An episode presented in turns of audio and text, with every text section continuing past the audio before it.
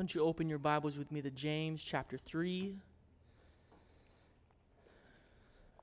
We're going to look at verses 13 through 18.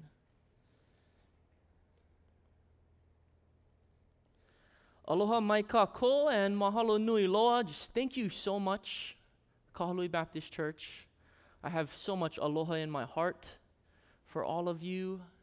And every time that I get the chance to bring the word, it is a special, special thing. Auntie Amy Shinsato, who read the scripture before I preach, used to teach my Sunday school class. And those aunties faithfully labored, and it is amazing that they did not burn the Sunday school room down. Because I tell you, when we was young, we were crazy, and they had to deal with all of us. we're so thankful for their faith. As we jump into James, I understand, like, we, we're just jumping right into the middle of a book.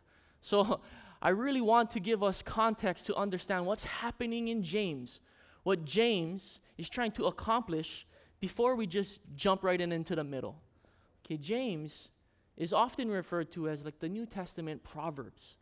He's just giving practical help. Right? So he doesn't spend a lot of time just expounding on deep theological depth of truth. He's trying to show these Jews in the diaspora and the dispersion this is how you should live if you have true faith in Jesus, if you indeed have true faith in Jesus, then there is a certain way that your life will look. Because we are to be doers of the word and not just hearers of the word. See, James here makes faith inseparable from works. He makes faith, true faith, inseparable from righteous living. So much so to the point where he says in chapter 2, verse 17 So also, faith by itself, if it does not have works, is dead.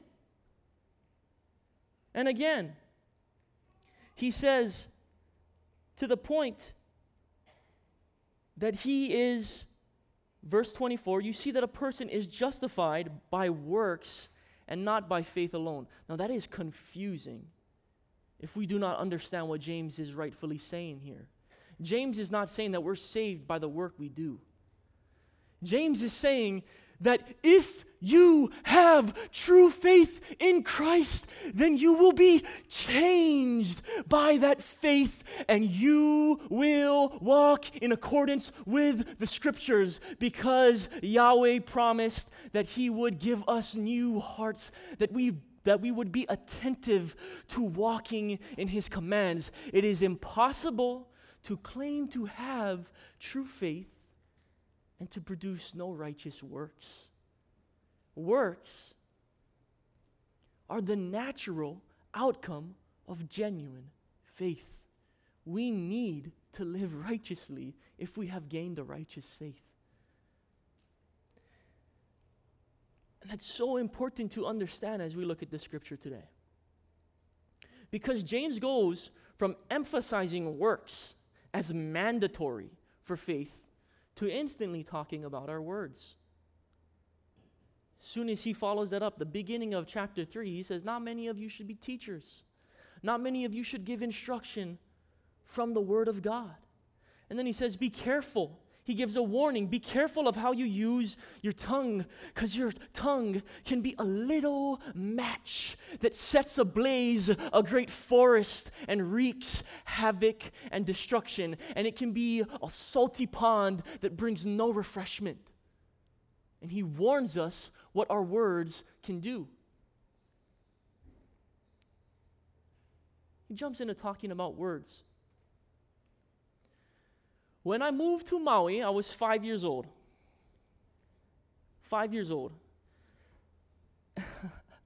and I grew up on Lanai. Those first five years of my life, we was country. It was country living. And there was people there that were Hanai to us, that were our Ohana, even though we didn't have the same blood. but they were our family. And there were people there that I didn't know life without. And one family in particular were the Ambies. Many of you know the Ambies. They're still active in the MCBA at Lanai Baptist Church. Uncle Bruno and Auntie Patty. They're my parents' best friends. We grew up with their kids. Their kids were my cousins. There's no, hey, that's my really good friend. It's like, no, they're my cousins. This is my ohana. And when I moved to Maui, I was removed from that environment, but Uncle Bruno and Auntie Patty soon after came to visit us. They would come and stay at our house all the time. And the first time that he came back to visit, the first time that Uncle Bruno came back to visit, I was perplexed by something. As we sat there and we talked story and I listened to him and my dad talking, I was confused. I was confounded. And as soon as my dad dropped them back off at the boat ramp in Lahaina and came back home, I went up to my dad and I was like, Dad, since when did Uncle Bruno have a Filipino accent? what? Since when did he talk like that? I didn't know Uncle Bruno had a Filipino accent. When? Since when, Dad? And my dad looks at me, he says, Son, Uncle Bruno always had a Filipino accent. He's from the Philippines. and I thought, oh, wow, that makes sense. But I was embedded into that culture. Those were the people that I was surrounded by. And until I was removed and took a step back and able to observe it from afar, I realized, hey, there's something different about that. And often this is what happens with our words. We don't see our words for what they truly are. We don't understand what our words, how we speak, the way we use our tongue, what they really are. Works. Our words are works. Our words are tangible expression of an inward reality. They're tangible expression of an inward reality. That, that's not works. That's works.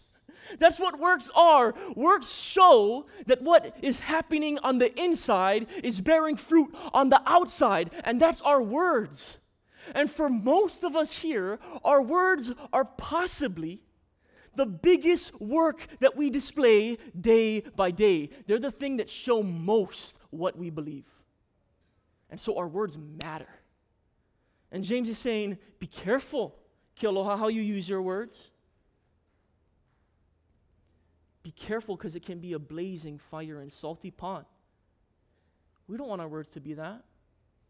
So what? We need true wisdom. So, the title of our sermon What is true wisdom? What is true wisdom? James here is going to show us that true wisdom is two works. The true wisdom is two works a humble work. True wisdom is a humble work. And secondly, true wisdom is a heavenly work. A heavenly work. A humble work and a heavenly work. So let's jump in. Verse 13. Who is wise and understanding among you? By his good conduct, let him show his works in the meekness of wisdom.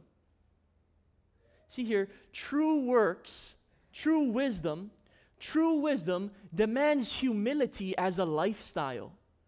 True wisdom demands humility as a lifestyle. That's what, that's what James is showing us. But he begins with asking a question Who among you is wise and understanding? Who's perceptive? Who has knowledge, who is informed among you, who amongst your body, amongst your members, knows things, has knowledge, who's wise and understanding. But this word understanding has a much deeper meaning than just knowing things. As one theologian puts it, this word understanding means being knowledgeable in a way that makes one effectual in the exercise of such knowledge. Understanding means not only do I know things, but I know how this ought to impact the way that I live. I know how to apply this knowledge, my perception, my information into how I'm living daily. So when James asks, Who among you is wise and understanding? He's asking, Who among you has particular insight into living by faith and walking in righteousness? Who among you has the possession of encouragement, exhortation, correction? Who among you is able to apply the word so that we might be doers of the word and not just hearers only? Who's wise and understanding? Who is able to use their words to kokua, to help us to live pono, to produce righteous works? Who's able to help us understand how to live so that we produce righteous works with the way that we speak? There are many possible right answers, right? Like we can look, we can say, oh, Pastor Randy, Pastor Randy, clearly he's wise and understanding. Some of our seasoned saints, our deacons, our elders, our mothers and fathers, yeah, that, that, that could all possibly be true. But there is one very wrong answer to this, right? There's one very wrong answer. Who is wise and understanding among you? Me. I'm wise and understanding. No worries, James. No worries. This church is pono. This church is good because I'm here. I have knowledge and I have wisdom ready to dispense on all of them. No worries, me. I'm wise and understanding. And James, by asking this question, is actually drawing this out of his readers. He's anticipating this type of response. See, James rightfully, he rightly anticipates that pride and knowledge are often married. Pride and knowledge are often married, and this union will produce salty, fire blazing words. And he's drawing us out He's drawing the pride out of our hearts by asking, Who? Who? Which one of you guys? And we know this because of how he responds to the question. He doesn't say, Good for you, go and be wise. Listen to what he says. By his good conduct, let him show his works in the meekness of wisdom. James is saying here that true wisdom demands humility as a lifestyle.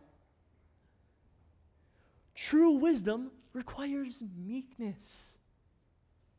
Meekness and wisdom are to be married to one another. Meekness and wisdom are to be married to one another. True wisdom and humility are inseparable, they need one another.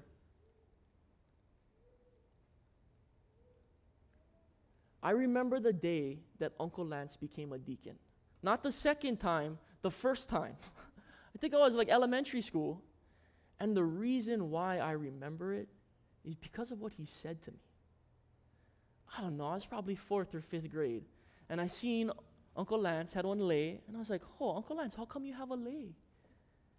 And he told me, Chris, it's because today the church is going to make me a deacon. Can you believe that? Me. They want to make me a deacon. And that conversation did not strike me too much later in life when I realized, well, that was a meekness of wisdom. That was a meekness of wisdom on display for me to learn from. A meekness of wisdom means that we're not obsessing over our own ideas as if they're the highest level of thought to be reached on any certain subject, right? That we're always the expert no matter what comes up. You meet people like that. Right? They're always the expert. Like, bro, you're the expert at this and this and this. What? You could be talking about basketball, they know everything. Then you talk about knitting, and they're, they're talking like they're an expert. You're like, you never even touched sewing needles before, my brother. We're not to always be the expert. We're not self absorbed or the sun of our own solar system, as if every, everyone else's thoughts and opinions were revolving around what we thought. And what we thought was the central truth. It was the realest truth. It was the most right thing to possibly hold to. That we are the absolute foundation of what is real. That's not a meekness of wisdom. In the meekness of wisdom, there is a recognition, an acknowledgement of our weakness, of our limitation, of our sin, of our lack of knowledge on any given subject. A meekness of wisdom demands a recognition of the supremacy of God.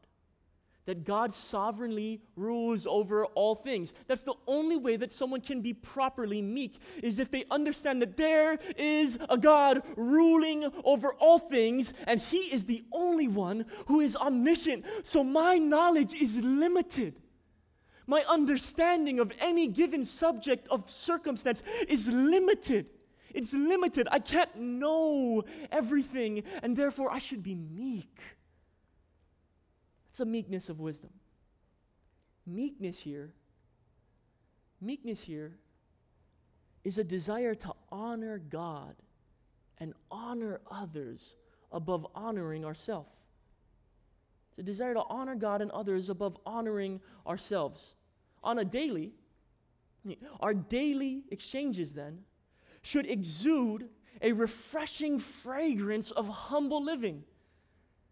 There should be a, a heavenly pleasantness to our persona that creates a welcoming atmosphere.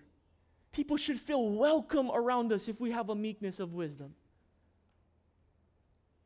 When people interact with us daily, they should know, hey, this, this person, they care about me.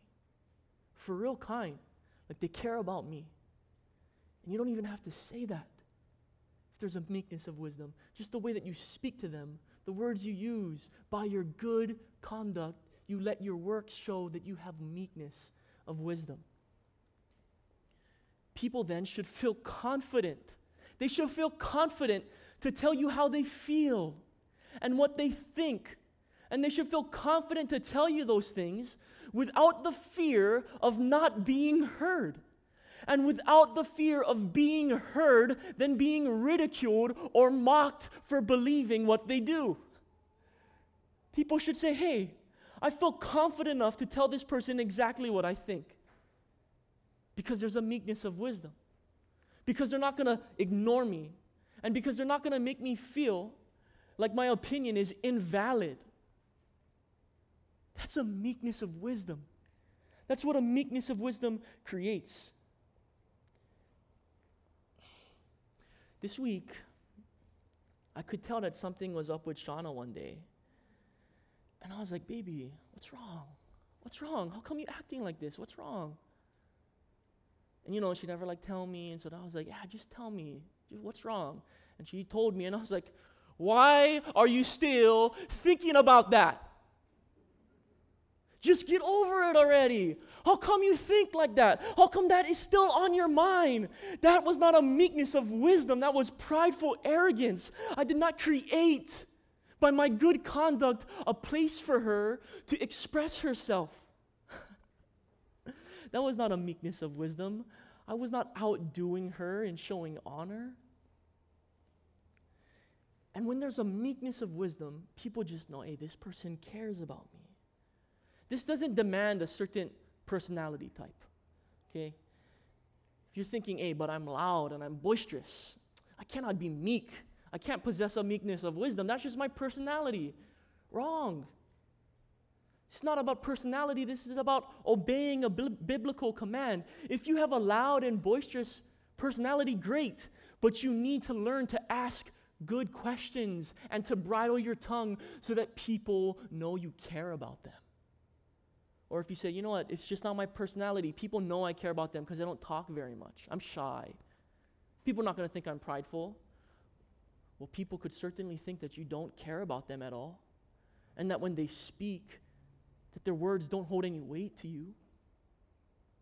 It's not about personality. It's about you obeying a biblical command and producing righteous works. This is the equivalent what James is saying here is the equivalent to what Paul says.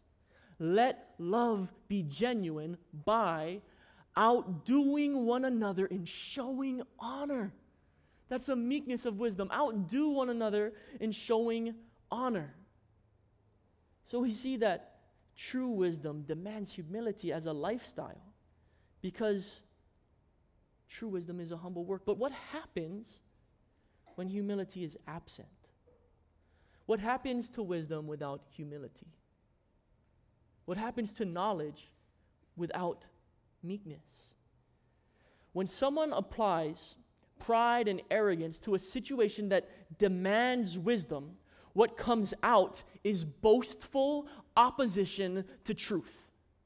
Prideful arrogance does not lead to helpful aid or the fear of God. Look, verse 14.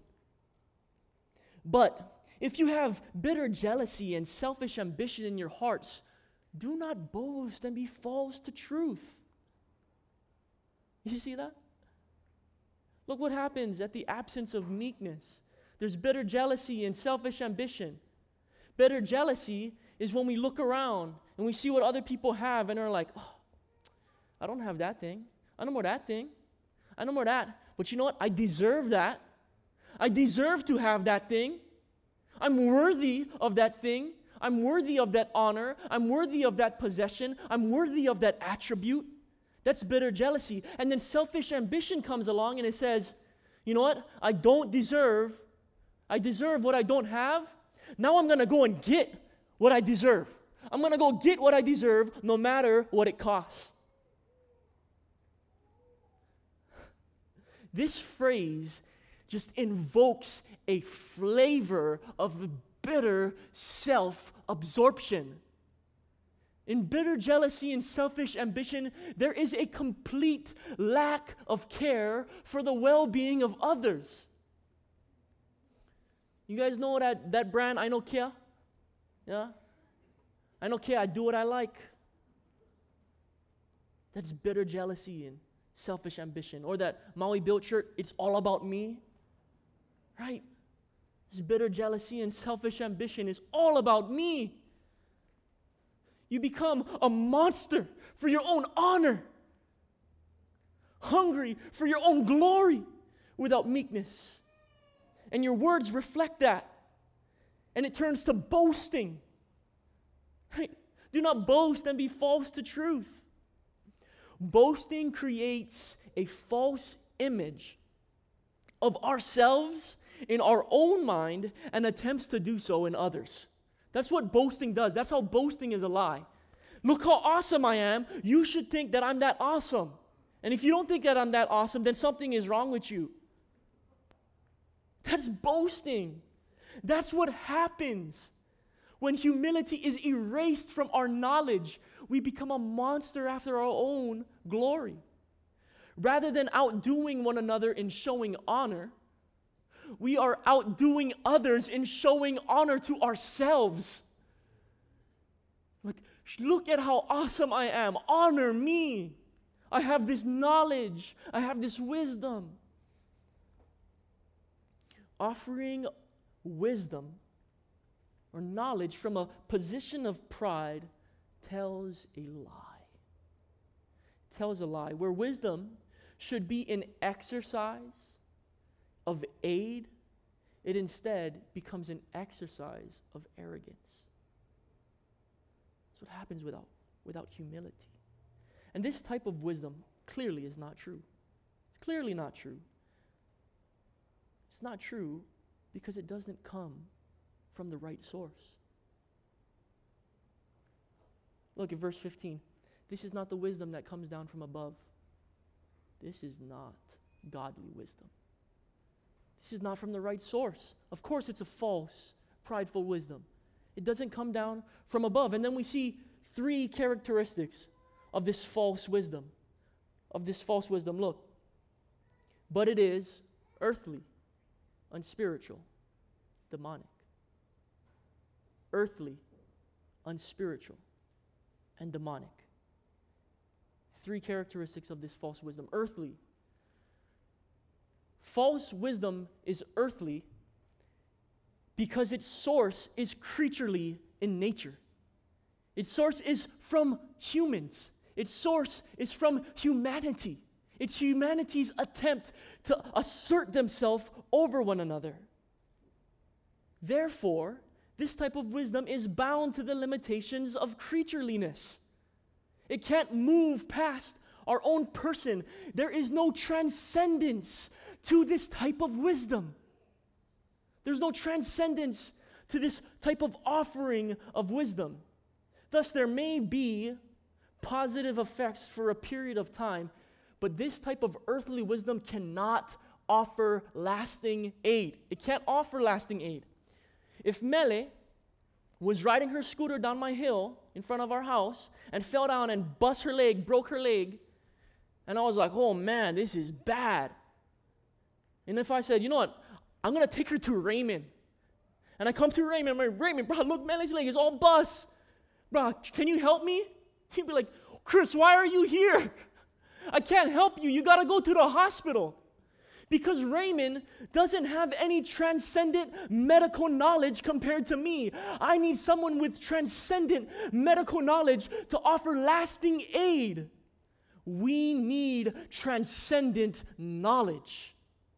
Earthly knowledge is not good enough, it's unspiritual.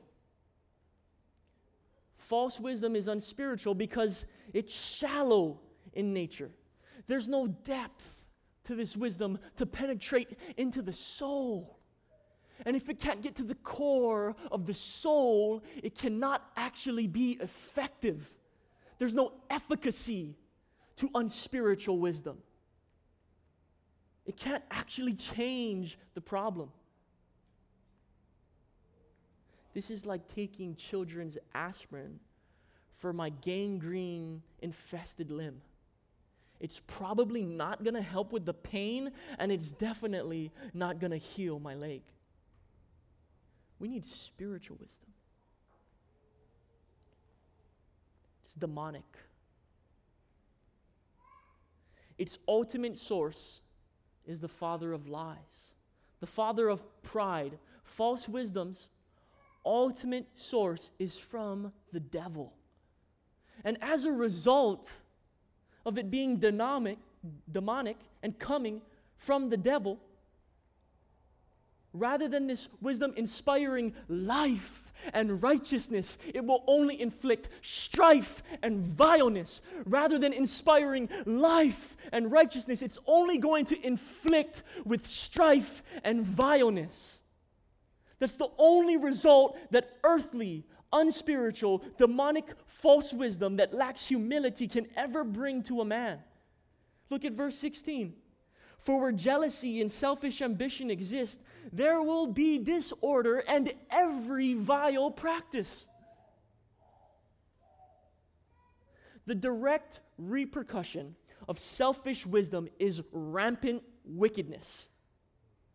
Chaos will ensue instead of sowing peace vile practices will rise up rather than righteous produce. This type of selfishness, this type of pride and arrogance in knowledge, only stirs up and incites venomous contention rather than supplying valuable conviction. Prideful, arrogant wisdom will only stir up and incite venomous contention rather than supplying valuable conviction. When our words come out of pride and are funneled and tunneled through pride, instead of begetting the response of, oh, that hurt, but I needed to hear that. Or, wow, I didn't think of that before. Thank you. It says, Psh, who does this guy think he is? Who does sister think she is? I don't need to listen to her. Pff, forget her. She doesn't care about me. Why should I care about what she thinks? It creates venomous contention in the soul rather than supplying valuable conviction. It's dangerous. It's dangerous. Any knowledge expressed and received through a funnel of arrogance instantly becomes poisonous and rotten. Keiki, keiki, how many of you guys like Ululani's? Raise your hand. How many of you guys like Ululani's, keiki? Oh yeah, adults too. Yeah, you guys like shave ice, yeah? Shave ice is ono. And Ululani's is so good, right? Like Ululani's, the, the shave ice is so light and fluffy. And then you layer in the flavors, and it's so boisterous and bold, right? Then you put the mochi on top, and then it's like the texture just explodes into goodness. And you put li hing mui powder, and it's just game over. And then some people at Ululani's, they like to get one scoop ice cream in the bottom of the bowl. At the core of the shave ice is this mac nut ice cream. And you're making your way through the layers of Ululani's, and then you hit that ice cream, and you're like, wow, this just got better. At its core is just goodness. Everything about it works. Now, I want you to imagine if you got Ululani's and you ordered your mac nut ice cream on the bottom, and you work your way through your shave ice, and in the middle of your shave ice, instead of there being a scoop of ice cream, there was a scoop of doo doo. It would be shocking, right? Like, what in the world is this? Why is this in my shave ice? And you would be disgusted. It would be vile. It would be offensive. That's just wrong. And you know what nobody would say in their right mind? You know what? But this shave ice was so good. I'm just going to eat around the doo doo and finish my shave ice. No, nobody would say that. Why? Because what is at the core has completely permeated and tainted any goodness that that shave ice could have possibly held. And anything good and wonderful about it has become rotten and gross. And that's what happens when our words are funneled through prideful arrogance. Any goodness and righteousness that it held has become venomous and poisonous. There's nothing good about it anymore.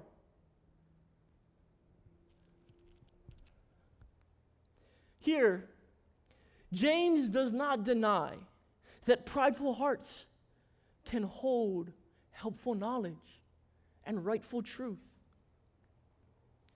There may very well be a helpful treasure trove of knowledge within a prideful heart, but a selfish heart corrupts knowledge, and corrupt knowledge hurts people.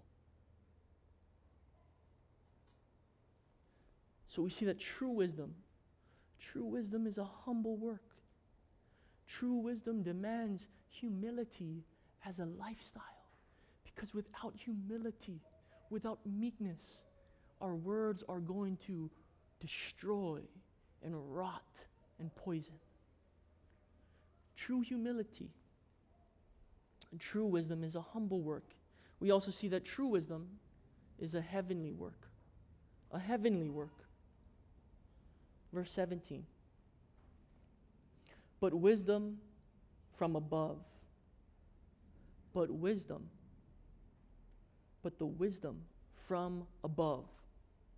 But the wisdom from above. Wisdom from above. James here is saying there's a different kind of wisdom. There's a wisdom that comes down from above. Before we get to the description of true wisdom, we get its source. We figure out where does true wisdom come from? The source of true wisdom is from above. And this means that it is completely in opposition to the wisdom of the world. It is in complete opposition to the false wisdom that we just read of. Whereas false wisdom is earthly, true wisdom is heavenly. It's heavenly, it's transcendent by nature. This means that it can provide lasting help because it is without the limitation of our creatureliness. This wisdom is from above us and so it can help us with a lasting, permanent solution. Because this wisdom is heavenly. Whereas false wisdom is unspiritual, true wisdom is spiritual by nature. This means that it can penetrate into the soul. It brings healing and aid to the core so that the healing becomes holistic. It's spiritual. Whereas false wisdom was demonic, true wisdom comes from above. its source, is the fountain of wisdom. Wisdom from above is God's wisdom. Wisdom from above is God's wisdom. True wisdom belongs to God. And these two words, from above, qualify all of the characteristics that are going to follow it. From above qualifies all of the characteristics that we are going to read. The reason why true wisdom possesses any of these attributes is because chiefly it is from above. So I'm just going to camp here, and I, I want to be as just applicational as possible as we work our way through this definition. Okay, so, but the wisdom from above is first pure. Pure. We are earnestly seeking the optimum amount of good for those whom we bring our wisdom to. Right? There's no ulterior motive of pride. There's no showmanship to our wisdom. Right? If our wisdom is pure, it isn't a display of our, our suave eloquence or our intellectual capacity or our academic background. It's pure. It's pure. There's a complete dedication to seeking out the production of righteous works when we speak with wisdom. There is complete devotion to seeing good accomplished. It's pure. First, pure, then peaceable. Peaceable. Our aim in utilizing our knowledge is to create peace, not contention. That's what it means by wisdom is pure or peace, peaceable. The bent of our wisdom sharing is peacemaking.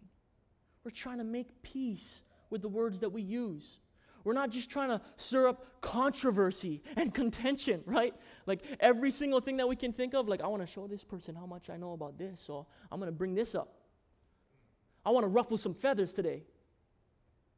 If that's your mindset in sharing knowledge, that's wicked. It's a wicked way to think. This means that the way that we use our social media accounts really matter. Twitter, Facebook, Instagram. If you're devoted to dropping truth bombs on social media so people can deal with it, that's not wisdom. Because wisdom is peaceable. Wisdom is seeking after peace, not blowing up controversy.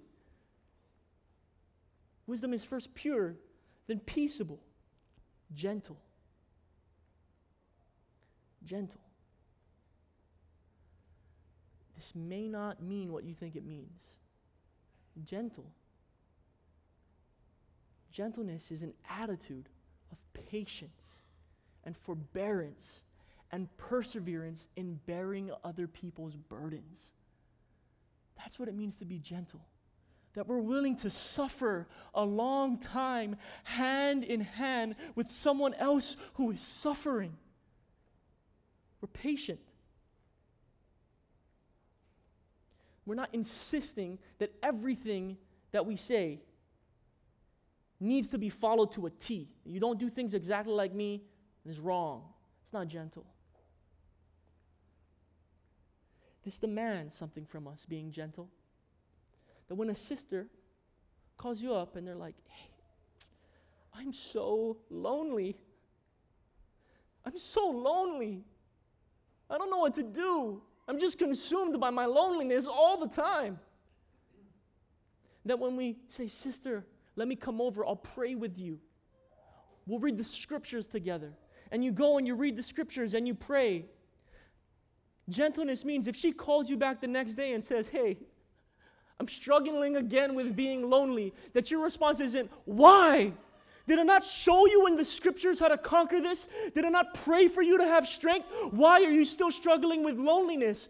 Gentleness looks like saying, I'll come over again. I'll pray with you again. I'll read scriptures to you again and again and again, and I'll bear with you in your loneliness. That's what gentleness means. It means when a brother calls you up and they're like, man, I'm struggling with pornography. You say, okay, I'll come, I'll read the Bible with you. We'll pray together. We'll conquer this sin. That if they call you back the next day and they say, Man, I did it again, that your response is, You fool! Don't you know what you're doing? No, gentleness demands that we say, I'll pray with you again, brother. I'll come read the scriptures to you again, brother. And if it happens next week, I'll be back. And if it happens next month, I'll be back again and again. And I'll bear with you for a long time because that wisdom is gentle. This means that if our spouse or our children or our roommates keep using that phrase that we don't like, right? That we're not like, I told you. When you say that, it makes me feel this way. So stop. No, gentleness says, man, you know what? I can overlook that. I can bear with them. I can be patient. Wisdom from above is first pure, then peaceable, gentle, open to reason. Wisdom is actually open to reason. Means that we're not assuming that everything that we say is right. If we're open to reason. This word, open to reason, can easily be trans- translated as obedient or compliant. What? Wisdom is obedient and compliant? This demands that we are eager that if we have true wisdom, that we're eager to submit ourselves to other people's instruction. That if someone offers us something that is better than the way that we're thinking about it, that we say, wow, I didn't, I didn't think about that before. I didn't see it that way. I didn't understand it like that. Please help me understand that better. Tell me more. We're open to reason. Open to reason also means that we possess nuance. That we possess nuance, that we don't think that every single issue is black and white, and if you're not black, you're white. And if you don't agree with me, you're always wrong. No, nuance says, hey, look, there's some things that we can agree on, and that's okay. That's okay. You, you believe this about schooling, I believe this about schooling. You believe this about the eschaton, I believe that about the eschaton. You believe this about soteriology and salvation, but I believe this. Open to reason possesses nuance. Do you possess nuance, Kealoha? Is there nuance in your heart when you hear someone opposing your thoughts? Be open to reason, full of mercy. Our life is deeply marked by dispensing compassion and empathy on people in need. That we are just saturated with mercy and ready to give it out. Because we have received great mercy, right? Have we not received a great mercy? So we should be full of it. And that when we see someone who's overtaken by sin or, or overcome by a certain circumstance, that our initial reaction isn't disgust or disregard. It's like, man, that person needs help. Can I help them? Can I somehow show them mercy? Full of mercy and good fruits. Good fruits. Our goal is to help produce goodness and righteousness, holiness, moral uprightness, and happiness in other people. When we speak with wisdom, that's our goal is to see good fruits. We should be desirous of people to be holy and happy. This means that the type of words that we use and the way that we use them demands intention. We cannot just say any kind. The first thing that comes to our mind is blah, blah, blah. No, we have to use intention. We have to think carefully about how we're going to use our words if we're to produce holiness and happiness. It's impartial. Our mind is not already made up when we're searching something out. If we're impartial, it means that when we go and search something out, when we have a question for a brother or sister, or are confused or or concerned about something that we're not already in our mind, like it doesn't matter what they say, I know what's true. Impartial means that we're bent toward asking questions. that we're bent toward understanding, to try to understand something so that we might better help. We're impartial. We're bent towards listening and understanding and not asserting our own perspective. It's important. True wisdom is impartial, sincere. This word literally just means not a hypocrite. Not a hypocrite. It means that all of these other characteristics, you're not faking them. You're not acting like, oh yeah, I get pure wisdom. No worries. Oh, I have sincere, or I have, I'm full of mercy. I'm open to reason. That you're not just faking those things. You're not putting on a show. That there abides in our hearts deep and genuine concern for the well being of others' souls. That we really, really care. This is the undoer of fake Christianity. We have seen it again and again. Someone is just faking it and they couldn't keep it up and it just unravels. It's the undoer of fake Christianity. Sincerity is the undoer of fake Christianity. And I just want to give us a word here. If we cannot, if we cannot show the same charity and grace with our words to the people that we're closest to, as with strangers, we need to repent of hypocrisy. If we can hold our tongue with our customers and our coworkers and randoms, but we get home and are harsh with our kids, short with our spouse, pretentious with our parents, and rude to our roommates, that means that we're acting. That means we're putting on a show. Let us apply wisdom consistently, Kealoha. Let us not be hypocrites. If you're hearing this and you're thinking, like, oh man, that is so much. I cannot pos- possibly possess this type of purity and peaceableness and gentleness and sincerity, this type of open to reason and full of mercy and good fruits. I, I, I can't do it. You're right. You're right. You're weak.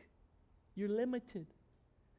We need a wisdom outside of ourselves, just as we need a righteousness that is not our own. And thanks be to God because Jesus declared in the Gospels that something greater than Solomon has descended from heaven. Because Jesus came. The greatest embodiment of earthly human wisdom that we've seen was Solomon, and Jesus says, I'm greater than him, and I'm here. Wisdom finds its beginning and its end in Jesus. Wisdom's height and breadth and depth is as expansive as Jesus. Wisdom's exhaustive existence springs forth from and is embodied in perfect completion in the person of Jesus. Because Jesus is God, and because God is true wisdom. The only way to gain true wisdom then is by experiencing life with Christ through faith in Christ. The only way for us to gain wisdom from above is if God on high indwells us and fills us with his Spirit through faith in Christ. And that faith, that faith will produce the righteous work of wisdom. It will accomplish it. Thus, to gain Christ is to gain wisdom.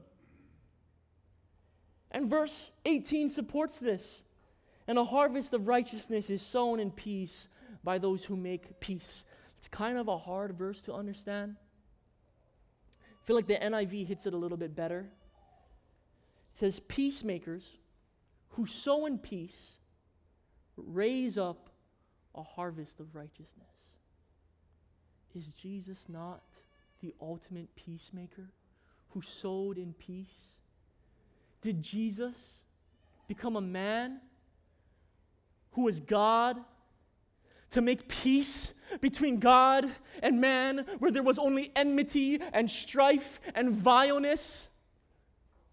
Did he not implant his body like a seed into the ground and sow it in peace? And by his bodily resurrection, did he not raise up a harvest of righteousness? Are we not that harvest of righteousness that raised with him? We are. Because peacemakers who sow in peace raise up a harvest of righteousness. True wisdom seeks to implant peace and righteousness, so that peace and righteousness might be produced by the implanted. That's what Jesus did for us. And then we get to join in Jesus' heavenly work of wisdom when we give wisdom to others. And this is what Jesus meant by the good soil will produce 60 and a hundredfold. That when we share wisdom and implant peace and righteousness, and then they bear peace and righteousness and implant it in others, there is an explosion of righteousness because of true wisdom, because of the work of Christ. Wow! This all makes wisdom a heavenly work. So we see that wisdom is a humble work, wisdom is a heavenly work. And with that knowledge, if we go back to that first question and we ask, Who is wise and understanding among you? From a position of humility, the right answer becomes me. I, I have wisdom and understanding that can be shared with my members and my brothers and sisters so that they might walk in righteousness. I have wisdom and understanding so as to help them be doers of the word and not just hearers only. Who is wise and understanding among you? You are, Uncle Bill. Auntie Lynn, you are. You are Uncle James. Auntie Elaine, you are wise and understanding among us. Who is wise and understanding among us? We are. If you have gained the person of Jesus and had his work applied to your life, then you have the Holy Spirit dwelling inside of you. And if you have the Holy Spirit dwelling inside of you, then you are the possessor of a humble and heavenly work of wisdom. You have all of the tools necessary then to help us with your words produce works that justify our faith. We need one another's wisdom. So, in humility and heavenly empowerment, go. Beloved, Kealoha. We should be giving wisdom to one another. You lack wisdom? Let him ask from God, but also go to this person or that person. Go to someone that you haven't been to before. Be open to reason. Be pure and peaceable, gentle, open a reason, full of mercy and good fruits, impartial and sincere.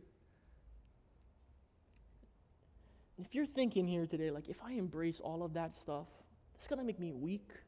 It'll be weak. No. It will make you strong because it will make you meek. And by being meek, you will become more like Jesus. And by being more like Jesus, you will gain true wisdom, a humble and heavenly work of wisdom. Let's pray. Lord, I thank you. I thank you, Lord, that, that you humbled yourself. Jesus, you humbled yourself. though you were transcendent and above all things. You were the radiance of His glory, the exact imprint of His nature. You humbled yourself.